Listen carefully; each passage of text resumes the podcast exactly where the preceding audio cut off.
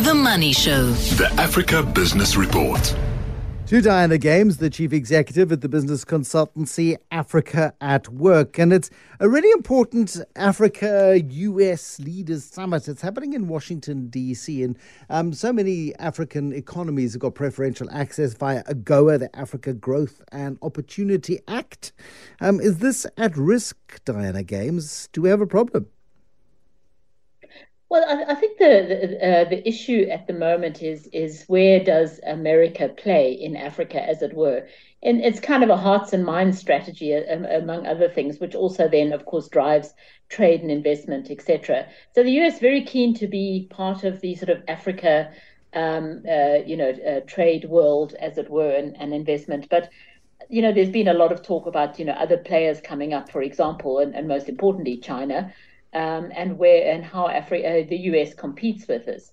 Now, this what we the, what's underway at the moment this week is the US Africa Leaders Summit in Washington, um, and the idea is to to really um, to play on that kind of hearts and minds thing by inviting, um, I think there's 49 um, heads of state. I don't know. I think South Africa's head of state is not there. I don't know how high level a lot of the attendees are, but um, and the idea is to really engage um, the, you know the optics of, of engaging are important. It's not just a case of of, of um, doing it sort of long range. And it's been eight years since the last summit which was hosted by uh, barack obama i mean it, it's not to say that things aren't happening of course and there's a lot of um, uh, things like Power Africa programs that have been introduced um, along the way by other administrations um, that have been, and even, even Donald Trump actually had some Africa programs that, that were introduced over that time. So those are still running in the background. But I think the idea is to up the ante and say we are here and what, what you know, how do we engage um, more and differently, etc. So I think that, you know, what's happening is let's see what comes out of that. And one of the things that's high on the menu, as as you mentioned, is AGOA, which has been going really since 2000 in one form or another, and it was actually um, uh, uh, reviewed and renewed in uh, 2015 to run to 2025, which is two years' time. Okay. And this uh, gives countries preferential access to US markets. But it hasn't really taken off in the way that it was hoped. A lot of countries don't have good the kind of goods to export or diversified or industrialized economies, so they haven't really been able to fully engage with the program. And there's been an issue with standards, for example, a lot of phytosanitary issues of you know getting goods into into these developed markets. So it has there hasn't been as much appetite as as you would think. And then I think a third problem has been the, that it's not just trade issues; it's a, it's about political and human rights issues as well. And then, of course, all the trade issues that that uh, uh, uh, uh, problems that, for example, South Africa has had. You know that America kind of throwing its weight around and possibly sort of threatening countries that don't want to allow it kind of preferential access of its own into their their countries, and South Africa would be one of them. Um, and South Africa is the biggest beneficiary by far in Africa. So I think now what you have is the African Free Trade Area, and and so this is now uh, uh, grabbing the focus of of African uh, policymakers, etc. And and everyone wants to build this up. So it does kind of in some way maybe marginalize AGOA to some degree. And um, so I guess the US would be looking to say at this and thinking we support, we'll support um, the African Free Trade Area because if we don't, you know, we might lose this kind of access to this market. So it'll be interesting to see how how this is played out, what the US is offering, and what Africa's reaction to this. I mean, you know, people will say that the China Africa summits um, were, were very well attended and and and um, in fact more so than African Union meetings in some cases. People really wanted to be part of that, and whether the American one is having the same kind of effect I don't know. It's still running at the moment, so maybe we'll see the fallout um, in the next few days as people start reporting back from there. Yeah, hopefully we don't burn that bridge. It's an important bridge, and uh, we've had some really, I mean, particularly the South African wine industry. I don't know it's not the be all and end all of everything in terms of the African eco- uh, continent, but finally, top end wine producers in South Africa are beginning to get the sort of price point they should, particularly in the U.S. market when it comes to wine exports. It would be a pity to lose that preferential access. Uh, power crisis. I mean, it's not just about us. Uh, the the issues in in, in Zimbabwe, in Zambia, uh, Kariba has fallen to to low levels as a result of dry spells up there. We're not getting the DRC rain, sort of the, the equatorial rainfall coming down as it normally does as this time of the year. We're getting sort of different kinds of storm systems, and unfortunately, Kariba is is feeling the brunt of that, and so electricity consumers in that part of the world. Well, the thing with Kariba Dam is that firstly, Zimbabwe um, and Zambia share the dam as a as a hydropower water resource, but Zimbabwe is far more dependent on it as as a as part of its energy mix. Um, for, for various reasons. I think something like 80% of Zimbabwe's power comes uh, out of Kariba Dam. But almost every year, we end up in this situation, you know, where it takes time for the water, the Zambezi rivers, um, to, to the water to come flow into Kariba, etc. So almost every year again, it's Zimbabwe's in crisis mode and then often approaching Mozambique for help. and this is an interesting and, and quite technical thing about how come Mozambique um, can has power from Cahora Bassa, which is downstream from Kariba? Um, the, there's a whole water management plan, but uh, you know, it's been often criticisms that Zimbabwe is not managing their end as well as uh, Mozambique is, although the structures of the dam are, are very different, etc.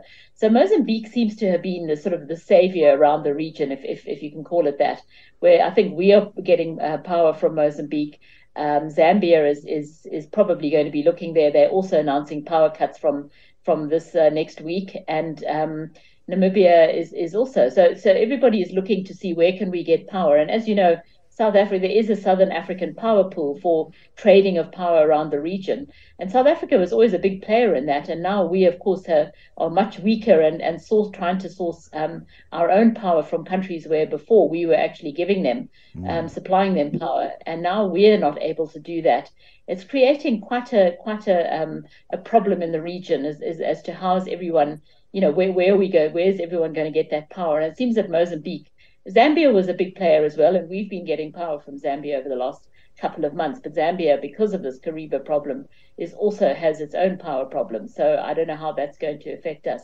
So as you say, yeah, we we're all in in this kind of crisis mode at the moment, and um, it's a real problem because where do we turn? And, and Mozambique, you know, probably can't rescue everybody and have, have their own issues. Um, so we'll see how this plays out, but it definitely affects our ability to source um, power from the region um, in the way that we were able to, and certainly other countries to source from us. So we, we're sitting suffering, of course, and very internally focused on our own problem. But there is a there's a, quite a quite a dramatic regional dynamic as well in this particular regard. So we'll see what happens. Yeah, no, exactly right. You, you, ooh, ow. Um, and Uganda, of course, um, is, is uh, nationalising its power system and kicking Eskom out of that arrangement as well. So, yeah, lots happening in the Africa energy market. Um, the BRICS Development Bank is sort of spreading its wings, if you like. It's seeking, it needs capital, I guess, it needs funding. Uh, that funding, part of it, is now going to come from Egypt.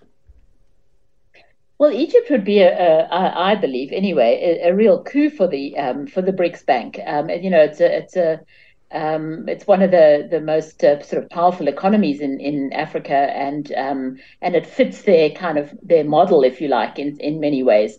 Um, so this is the fourth new country to come to come into the the BRICS Bank, and this um, they were kind of uh, accepted to join a year ago, actually, and it's taken this long for the for the issue to get to the Egyptian um, cabinet, and they have now approved this last week approved plans for the country to go forward with uh, to join this BRICS, the new development bank.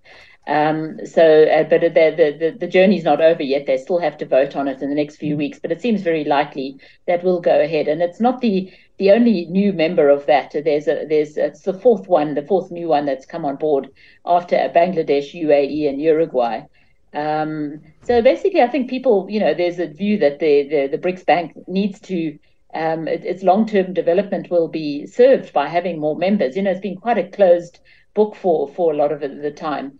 The question is now really whether it opens up to having new members of the BRICS bloc itself. And there is talk that um, South Africa will be chairing the bloc in 2023 and, and is due to host the next meeting and possibly will suggest maybe another African member. Whether that would be Egypt or Nigeria is probably still up in the air. but this does suggest, and there's a lot of um, interest from Saudi and Argentina and other countries to be part of the BRICS bloc. People see it as a whole. Well, I think you know as an alternative to the Western bloc. So you know, it'd be interesting to see whether that that gets bigger and, and changes shape, and how South Africa will fit into that. Whether it'll be good for us or, or whether it'll be become marginalized in the process. Um, I don't know can't answer that right now. but thank you. Uh, thank you very much for sharing with us this evening. Dianna Games. Dianna is the chief executive at the business consultancy Africa at Work. Where to invest 10,000 Rand for the next three to five years? That's an answer we'll expect to get from Petri Redelinghuys, the head teacher of the investment school this evening, coming up in a moment. But first, your very latest eyewitness news. Here's Sifiso Zulu.